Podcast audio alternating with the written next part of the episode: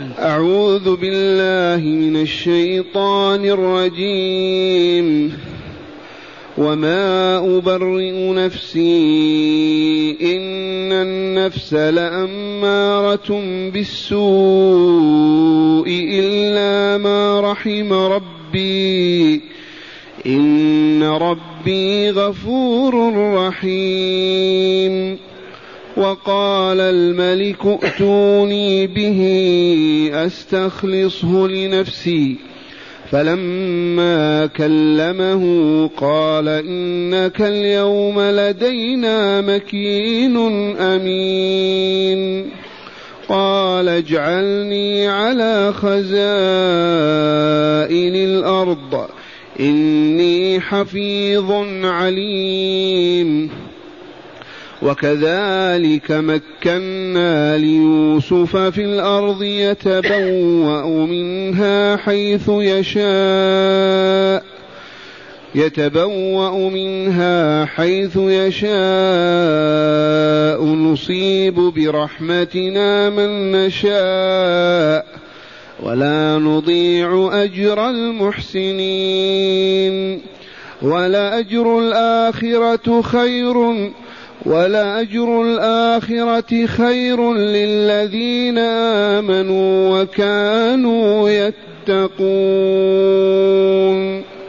معاشر المستمعين والمستمعات من المؤمنين والمؤمنات قول ربنا جل ذكره وما أبرئ نفسي إن النفس لأمارة بالسوء إلا ما رحم ربي إن ربي غفور رحيم.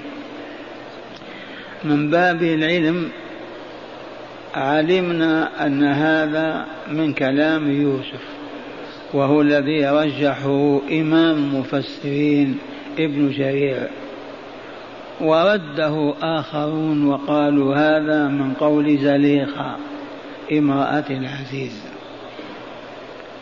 والذي فتح الله به علينا وآثرنا ترجيح إمام المفسرين هو أن مثل تلك المرأة التي فعلت ما فعلت ما هي أهل لأن تقول مثل هذا الكلام. ما هي متأهلة له. لا إيمان ولا إسلام ولا ولا كافرة. فتقول ذلك ليعلم أني لم أخنه بالغيب. وأن الله لا يهدي كيد الخائنين وما أبرئ نفسي إن النفس لأمارة بالسوء إلا ما رحم ربي إن ربي غفور رحيم. هذا ما ما تقوله مرأة كهذه هذا قول يوسف عليه السلام. وهو أهل له نبي الله ورسوله. وبالأمس ذكرت لكم تعليما أن للنفس مراتب أو حالات أو مقامات فالحالة الأولى أو المقام الأول أو المرتبة أن النفس إذا خلت من هداية الله نفس شريرة لا تأمر إلا بالسوء. والشاهد في قوله إن النفس لأمارة بالسوء. أمارة فعالة كثيرة الأمر ليل نهار بالسوء بكل ما يسوء. من سائر الذنوب والآثام من سائر المعاصي والجرائم والموبقات إذا فمن أقبل عليها يؤدبها يربيها يهذبها يروضها يقضي مرحلة معها فيشعر بأنها انصاعت وأصبحت لا تأمر بالسوء إلا نادرا وإذا أمرت به ندمت ولامته على فعله. هذه المرحلة الثانية. ذاك الذي أخذ يربي نفسه ويؤدبها ويهذبها. تنتقل من تلك المرحلة المرحلة إلى ثانية تصبح تلومه إذا فعل سوءا بأن ترك واجبا أو فعل محرما. إذ السوء ما يسوء إلى النفس البشرية. والذي يسوء إلى النفس فيؤثر فيها بالظلم والعفن والنتن هو معصية الله ورسوله. سواء كان من الأقوال أو الأفعال أو الاعتقادات. المرحلة الثانية جاءت في قول الله تعالى يا أيتها النفس المطمئنة ارجعي إلى ربك راضية مرضية فادخلي في عبادي وادخلي جنتي. من ناداها؟ هذه النفس عندما تؤخذ من جسم الآدمي تنادى بهذا النداء. النفس المطمئنة روضها روضها دربها على العبادة على الطاعة على كره الحرام والكذب والباطل وعلى حب الخير والمعروف. بلغت مستوى أصبحت ما يستطيع صاحب أن يقول سوءا ولا يقدر أن يفعل منكرا. كانت في المرحلة الثانية تلومه فانتقل إلى مستوى تصبح مطمئنة تمام الاطمئنان إلى طاعة الله ورسوله. تفرح بالعبادة فرحا شديدا ولا ترضى أبدا عن المعصية بحال من الأحوال. فتنادى عند نزعها وعند لقاء ربها يا أيتها النفس المطمئنة ارجعي إلى ربك راضية مرضية فادخلي في عبادي وادخلي جنتي. وكان الحبيب صلى الله عليه وسلم يسأل اللهم إني أسألك نفسا مطمئنة تؤمن بلقائك وترضى بقضائك وتقنع بعطائك. ثلاث صور لها. اللهم إني أسألك نفسا مطمئنة تؤمن بلقائك وترضى بقضائك وتقنع بعطائك. فنسأل الله هذا السؤال. اللهم إنا نسألك نفسا مطمئنة تؤمن بلقائك وترضى بقضائك وتقنع بعطائك. ولو خبز الشعير ولو حفنة التمر. راضية مطمئنة. فلنذكر هذا الذي فهمناه أن للنفس ثلاث حالات. الأولى أمارة بالسوء. الثانية تتراجع وتلوم صاحبها على فعل السوء. الثالثة تكره السوء وتفر منه ولا ترضاه أبدا ولا تسعد ولا تطمئن إلا في العبادة والعمل الصالح. أسعد ما يكون المؤمن وهو في صلاته. هذه النفس المطمئنة التي سأل رسول الله ربه إياها اللهم إني أسألك نفسا مطمئنة تؤمن بلقائك وترضى بقضائك وتقنع بعطائك. ثم قال تعالى وقال الملك هذا هو الريان ابن الوليد. هذا فرعون مصر قبل فرعون الأخير. الريان بن الوليد ويسمى فرعون. كل حكام مصر يسمون فراعنة الوليد بن الريان. وقال الملك لمن؟ لرجاله. لرجال دولته ائتوني به. أي أحضروا يوسف لدي وأتوا به عندي. هذا الملك أمر رجاله أن يحضروا يوسف ويأتوا به ائتوني به. لماذا يا ريان؟ قال أستخلصه لنفسي أجعله من خواصي. أجعله من خواصي. فلا يشاركه أحد فيما اختص به. ولماذا لعلمه لأنواره لفقهه لهدايته؟ لما شاهد وسمع ورأى من آيات الكمال في يوسف.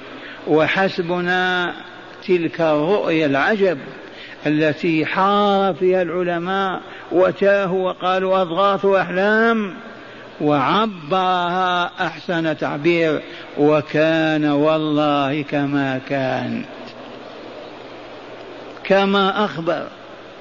والآن سيشاهدها الريان بن الوليد الملك كما أخبر يوسف.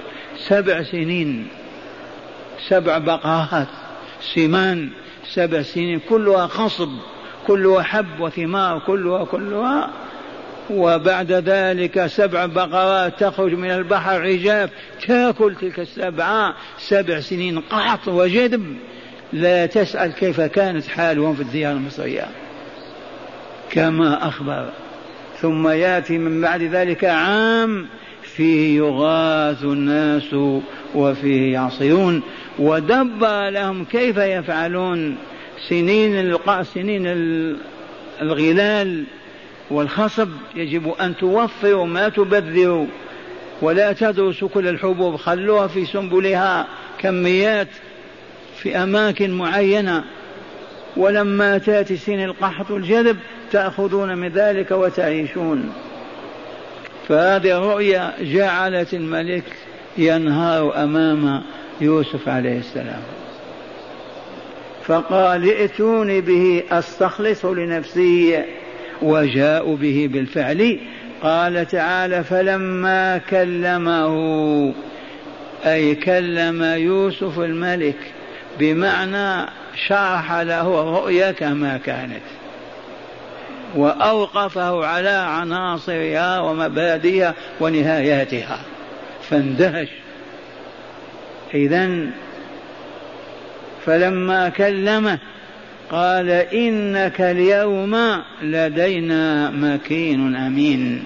إنك اليوم عندنا لذو مكان عالية سامية أمين آمن. من الخوف لا تخاف شيئا أبدا. أنت في الأمن وفي المكان العالي والدرجة الرفيعة هذه فضائل العلم وإلا لا؟ فضائل الإيمان والتقوى وإلا لا؟ أنوار الطهارة والصفاء الروحي إنك اليوم لدينا مكين أمين. مكين ذو مكانة. المكانة معروفة. درجة ومنزلة ومنصب. أمين لا تخافوا. آمن من كل سوء. نحميك بجيوشنا ورجالنا.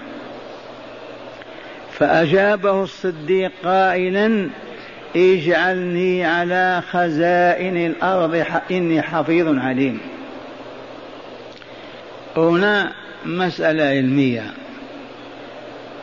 لا ينبغي للمسلم أن يطلب الوظيفة التي هي إمارة وقيادة وسيادة.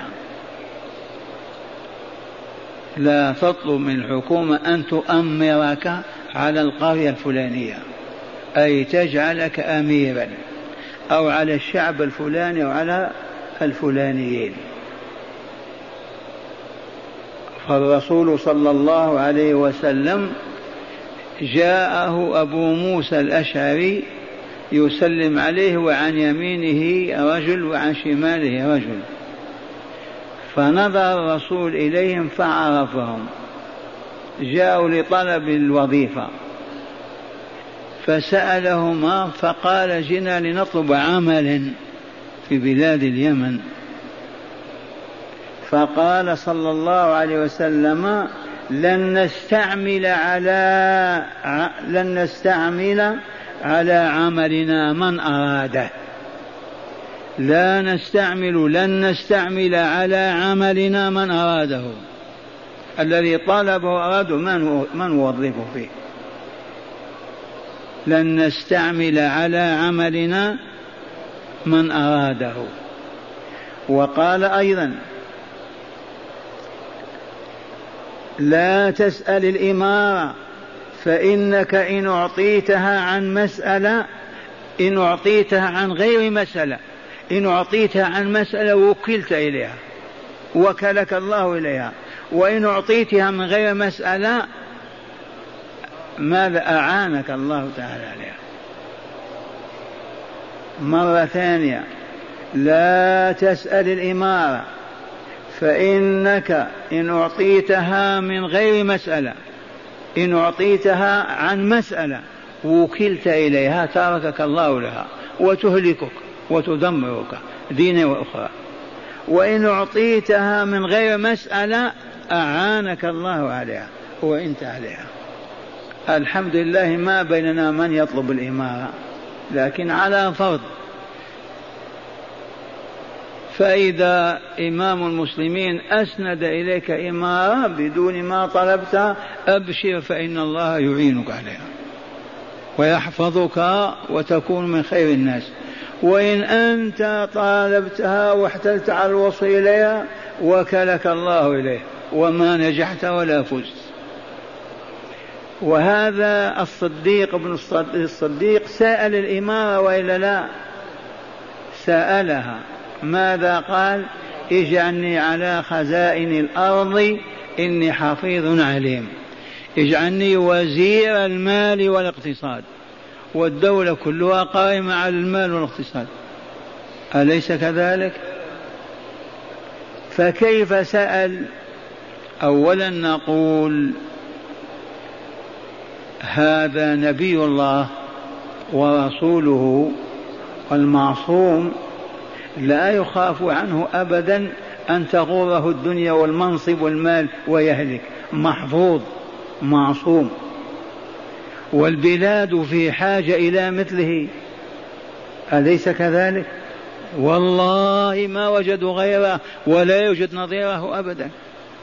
فأنت الآن في الظرف هذا الذي نتكلم إذا وجدت قرية أو بلاد ما يحسن إدارة أحد وعلمت يقينا أنك تصلحها يجب أن تطالب بالإمارة. من أجل الإصلاح. أو ما فهمتم هذه؟ تعينت عليك عرفت أنه لا يصلح أحد وتترك فاسدة تأكل يأكل بعضها بعضا. حينئذ إذا كنت على علم وقدرة تطالب من أجل إحقاق الحق وإبطال الباطل ونشر الفضيلة والكمال. فيوسف عليه السلام كان هذا موقفه بلاد كفر وضلال وشرك. ثم جاءه الله بهذا الخير يرفضه فقال اجعلني على خزائن الأرض. خزائن الأرض في غير مصر مصر فقط. ولهذا قالوا مصر خزينة الأرض. إلى الآن مصر خزينة الأرض. لأن الله قال خزائن الأرض. لا يعني بالأرض إلا مصر فقط.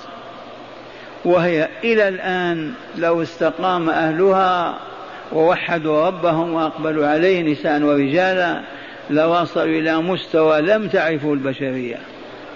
ولو أن أهل القرى آمنوا واتقوا لفتحنا عليهم بركات من السماء والأرض. ولكن خزائن الأرض مصر خزينة الدنيا. اجعلني على خزائن الأرض إني حفيظ عليم. هل هنا زكى يوسف نفسه؟ مع أن التزكية ممنوعة. قال الله ولا تزكوا أنفسكم هو أعلم من اتقى. لا يجوز أبدا أن تقول أنا أعلمكم أنا أشرفكم أنا أطهركم أنا زكي أنا نقي أنا طاهر أنا صالح ما ينبغي. فلا تزكوا أنفسكم. وكيف يزكي يوسف نفسه؟ قال إني حفيظ عليم. حفيظ للأموال عليم بتدبيرها وصيانتها وتوزيعها والعمل على إبقائها صالحة نافعة نقول كما قلنا أولا يوسف لا تخشى أبدا عليه أن تنتفخ نفسه بالعجب من نفسه لأنه معصوم محفوظ رسول الله ونبيه. ثم ما وجد من يتولى هذا المال. العزيز كان كما علمتم في ضعفه ومات هذه الأيام أيضا. تبهتم؟ مات. ومن يتولى إدارة المال؟ ليس هناك من هو أهل في تلك الأمة أبدا في علم الله وفي نظر يوسف. فمن هنا رشح يوسف نفسه بقول إني حفيظ للمال عليم بتدبيره وكتابته وتقنينه ولا حرج. فلو أن شخصا كما قدمنا وجد مكانا لا يصلح فيه أحد. وضاعت أموال القرية وأهلها. وعرف مؤمن هذا. يجوز أن يقول عينوني لأني قادر على كذا وكذا. ولا حرج. إني حفيظ عليم. قال اجعلني على خزائن الأرض. فهمتم هذه اللطيفة؟ خزائن الأرض خزائن مصر. إذا مصر خزينة الأرض. هكذا قال أهل العلم.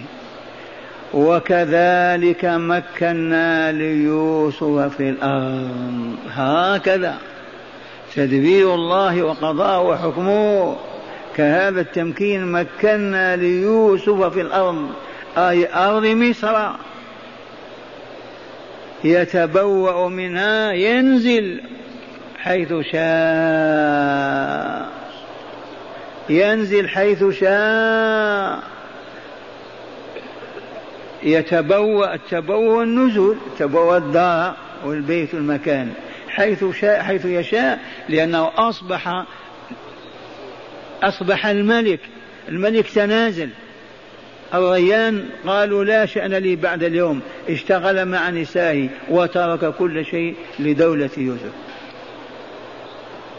والعزيز وزير المال مات. وزليخة تزوجها يوسف أيضا بعد انتهاء عدتها. شفى صدرها وعالج مرضها.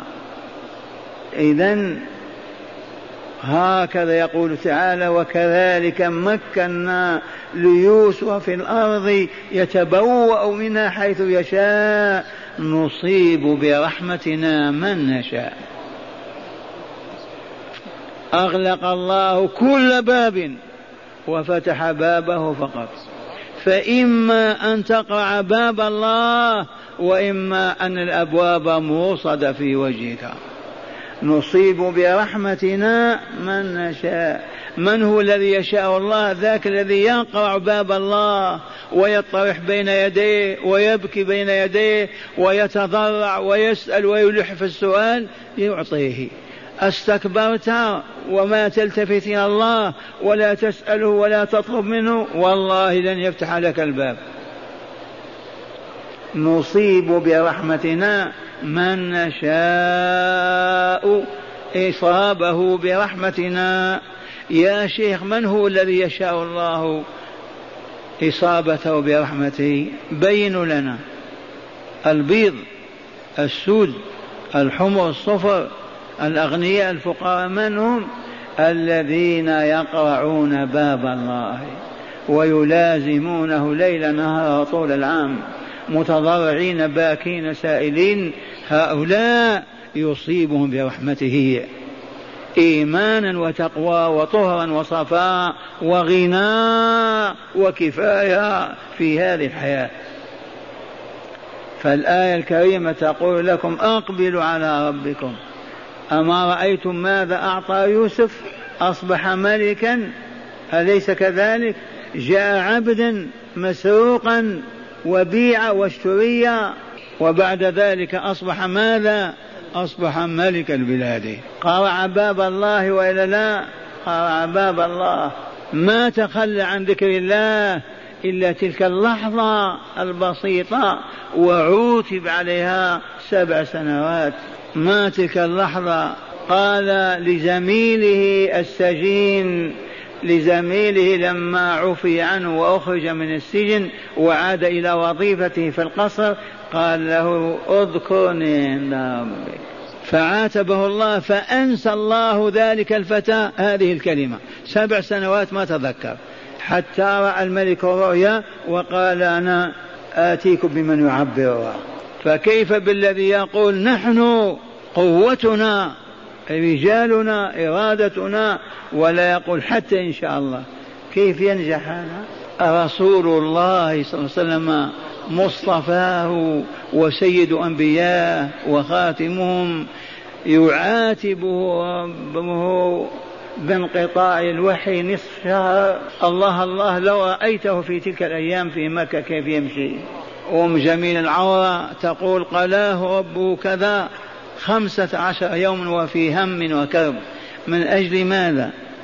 ذبح واحدا أخذ ماله سب وشتم. لا والله. بدل أن يقول إن شاء الله قال لأفتينك غدا. لأجيبنك عن سؤالك غدا. غدا؟ تملك أنت هذا يا محمد؟ ولم ما تقول إلا أن يشاء الله؟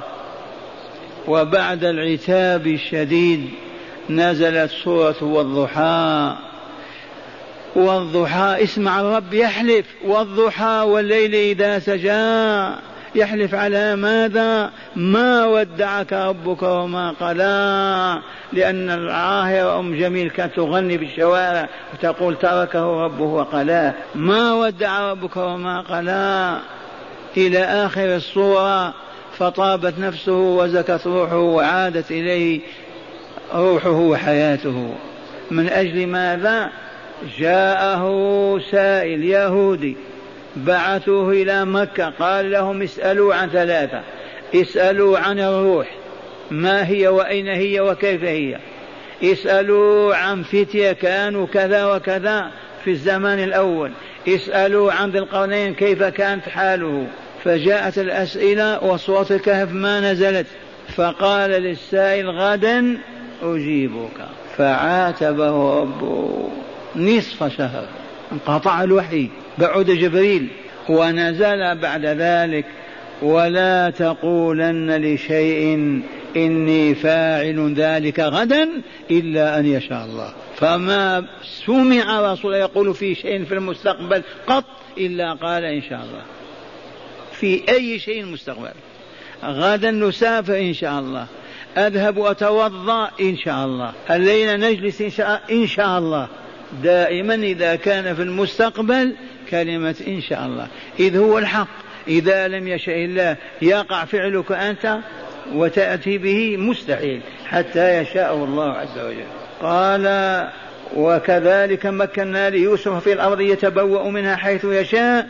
نصيب برحمتنا من نشاء. أعيد القول. من هم الذين يشاء الله إصابتهم بالرحمة بينوهم لنا. الذين يطرحون بين يدي الله يبكون بين يديه يسألونه الليل والنهار. الهداية هؤلاء الذين يهديهم. أما المتكبرون أما الجاهلون أما الناسون المعرضون والله ما هم بأهل هداية الله. ما يهديهم. من نشاء برحمتنا ولا نضيع أجر المحسنين. من هم المحسنون يرحمكم الله؟ من هم المحسنون؟ قولوا نحن إن شاء الله إن شاء الله. حقيقة الإحسان ما هو؟ الإحسان هو التجويد والإتقان وأداء العمل على أكمل وجوهه وأحسنها. حتى ولو خياطة ثوب حتى ولو طبخ براد شاهي حتى ولو خي... كذا. الإحسان إتقان العمل وتجويده وتحسينه من أجل الله. هذا الإحسان. فكل عبد يحسن ويجود ويرتب وينظم أعماله حسب مراد الله تعالى إلا كان من المحسنين. وها ذا جبريل يسأل رسول الله صلى الله عليه وسلم عن الإحسان فقال له في الجواب العام الكامل الشامل الإحسان أن تعبد الله كأنك تراه. أولا أن تعبد الله كأنك تراه. أنت تتوضأ وأنت تنظر إلى الله. تسيء في وضوئك. تعبث به تزيد تنقص. الجواب لا وأنت تنظر إلى الله كأنك ترى تدخل في صلاتك. تستطيع أن تخرج منها أو تأتي بما يتنافى مع الخشوع فيها. وأنت كأنك تنظر إلى الله. تحمل سلاحك وتريد جهاد في سبيل الله وتقصر أدنى تقصير وأنت تشعر أنك مع الله. فكل من قدر على أن تكون حياته يرى فيها الله فإنه يتقن أعماله كلها ولا يسيئها ولا يفسدها ولا ينقص فيها ولا يزيد حتى تثمر له زكاة النفس وطهارتها. ثم هذه المرتبة ما كل واحد يصل إليها. دونها مرتبة عامة وهي قوله فإن لم تكن تراه فإنه يراك. أنت الآن تصلي اعلم أن الله يراك وإن لم تره أنت.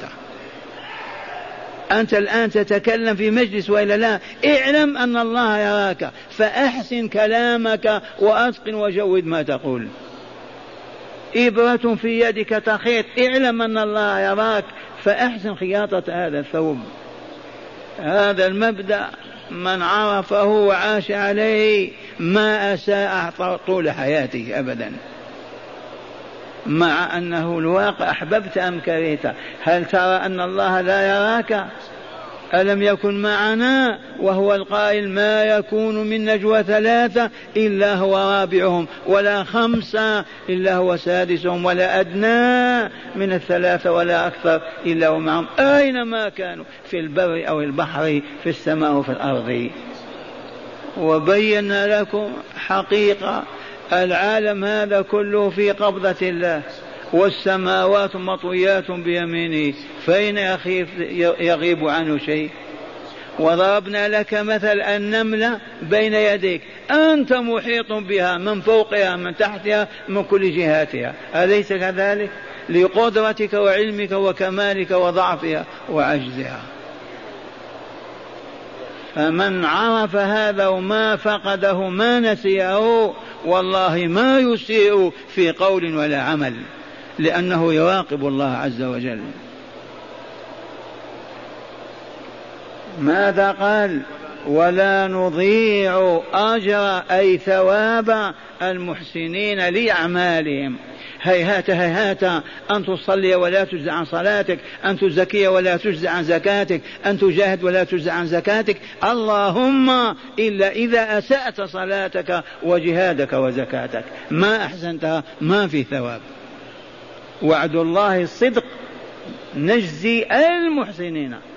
غير المحسنين لا يجزيهم. يعملون يعملون وأعمالهم باطلة لأنهم اساءوها ما جودوها ولا أتقنوها. والسؤال الذي يطرح نفسه الذي ما يعرف العبادات وقوانينها وأوقاتها وظروفها وهيئاتها كيف يحسن؟ كيف يحسن؟ فلهذا يجب أن نتعلم كيف نعبد الله عز وجل حتى نتقن تلك العبادة ونحسنها لتزكي أنفسنا وتطهرها. لا تقول أنا إن شاء الله من المحسنين. في ماذا؟ في القول إذا قلت في العمل إذا عملت. إذا كنت تعرف القول الذي يرضى الله به ولا يكرهه والعمل الذي يطلبه منك ويريده. ثم قال تعالى ولا ولا أجر الآخرة خير للذين آمنوا وكانوا يتقون. لا يضيع أجر المحسنين في البناء والحصاد والزرع والعمل وكذلك كل هذه لا يضيع أجرهم. والآخرة ما هي ثمار الدنيا ونتائج الحياة الدنيا أحسنت فيها. ولا أجر الآخرة خير. خير بمعنى أخير ولكثرة تداول الكلمة تركوا أخير واستغنوا به عن خير واستغنوا بخير. اسم تفضيل بمعنى أخير أخير من خير الدنيا وعملها. ولا الآ ولا أجر الآخرة خير لمن؟ لبني هاشم لبني تميم للأغنياء الفقراء للعلماء لمن؟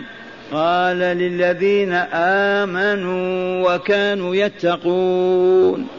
آمن واتقي. أنت ولي الله. والآخرة والله خير لك من الدنيا بما فيها. فقدت مالا فقدت أولادا فقدت زوجة فقدت وظيفة فقدت كل شيء لا قيمة له. لأن الآخرة خير. فقط آمن واتقي. وقد تكرر القول عندنا وسألنا نقول من هم أولياء الله؟ سيدي عبد القادر مولاي إدريس عبد الحفيظ. من هم أولياء؟ ونقول تدخل دمشق في ظروف مضت. تسأل من تلقاه في أول الشارع؟ أنا جئت من بلاد بعيدة أريد أن أزور ولي من أولياء الله. والله ما يأتي بك إلا إلى ضريح. تدخل القاهرة ما دمشق الصغيرة؟ وتقول لأول من تلقاه السلام عليكم أنا جئت من كذا أريد أن أزور وليا من أولياء الله في هذه البلاد.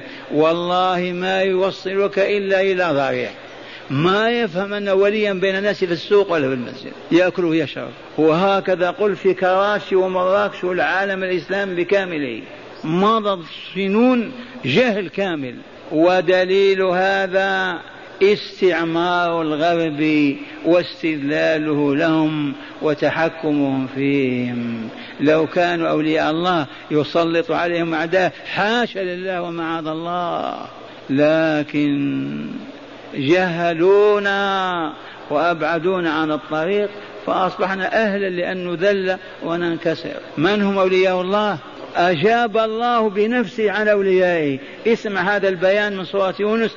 ألا إن أولياء الله لا خوف عليهم ولا هم يحزنون. من هم يا ربي؟ الذين آمنوا وكانوا يتقون. من هم يا ربي؟ لأن الآية أجيب جواب بياني عن سؤال مفروض. من هم أولياء الله؟ الذين آمنوا وكانوا يتقون. ما هو بمؤمن يكون وليا لله؟ ما هو بمتقي فاجر يكون وليا لله؟ حاشا لله. لا بد وأن يكون مؤمنا تقيا. والإيمان أشهد أن لا إله إلا الله وأن محمد رسول الله. آمنت بالله وبما عن الله مؤمن. لكن والتقوى تتطلب منك أن تعرف محاب الله محبوبا بعد محبوب ومكارهه تعالى مكروها بعد مكروه. وكيف تؤدي تلك المحاب في أوقاتها وظروفها وهيئاتها؟ وكيف تتجنب تلك المكاره وتبتعد عنها؟ وبذلك تكون قد اتقيت ربك وأصبحت تقيا. وساعتها أنت ولي الله. من ولي الله؟ كل مؤمن تقي. أبيض أسود غني فقير ما تسأل. وجاهل يكون ولي ما يكون. الجاهل يكون وليا ما يكون. لماذا؟ يحرمه الله من الولاية. أجيبه. لأنه ما عرف كيف يتقي الله. بما يتقيه ما عرف. فلا بد وأن يتعلم. ولهذا قال بعض أهل العلم ما اتخذ الله وليا جاهلا إلا علمه. الصوفية يقول علمه بالإلهامات. باللدنات. وهذا خطأ. إذا أرادك الله وليا هداك إلى أن تسأل أهل العلم إلى أن تجالس العلماء إلى أن تمشي وراءهم حتى تتعلم. إذا أرادك وليا علمك. أما الجاهل الذي ما عرف الله ولا جلاله ولا كماله ولا محابة ولا مساقطه كيف يصبح وليا؟ ومن هنا وجب طلب العلم. وأبشركم. بشرنا من ثلاث ليالي من ليلتين من أحد الصالحين الصادقين. قال يا شيخ توجد قرية في الجنوب يجتمع أهلها ونساء رجالها ونساء وأطفالها. والله كل ليلة وطول العام في المسجد من المغرب إلى العشاء. وعند وبين أيديهم كتاب المسجد وبيت المسلم. وقد قلت يا شيخ أنك تحج هذه القرية. قلت له نعم أحجها. قال يوم كذا نمشي إليها. يحلف بالله. أصبحوا كالشخص الجسم واحد. علموا نساء وأطفالا فهذا هو طريق العلم. إذا دقت الساعة السادسة مساء وقف العمل. كما يقف عند اليهود والنصارى ويذهبون إلى المراقص والمقاصف يقف عندنا العمل تغلق الدكاكين يوضع كل شيء ونقبل على بيت الرب. نساؤنا وأطفالنا معنا للنساء مكان وللأطفال مكان ونجلس ليلة آية وليلة حديث. كهذا الحديث وكهذه الآية نبقى جهالا مستحيل. فإذا زال الجهل يبقى الفسق والفجور. والله ما يكون. ما يجتمعان أبدا. إذ علة الفسق والظلم والفجور الجهل والعياذ بالله. وهكذا فسوف أزور إن شاء الله وأخبركم.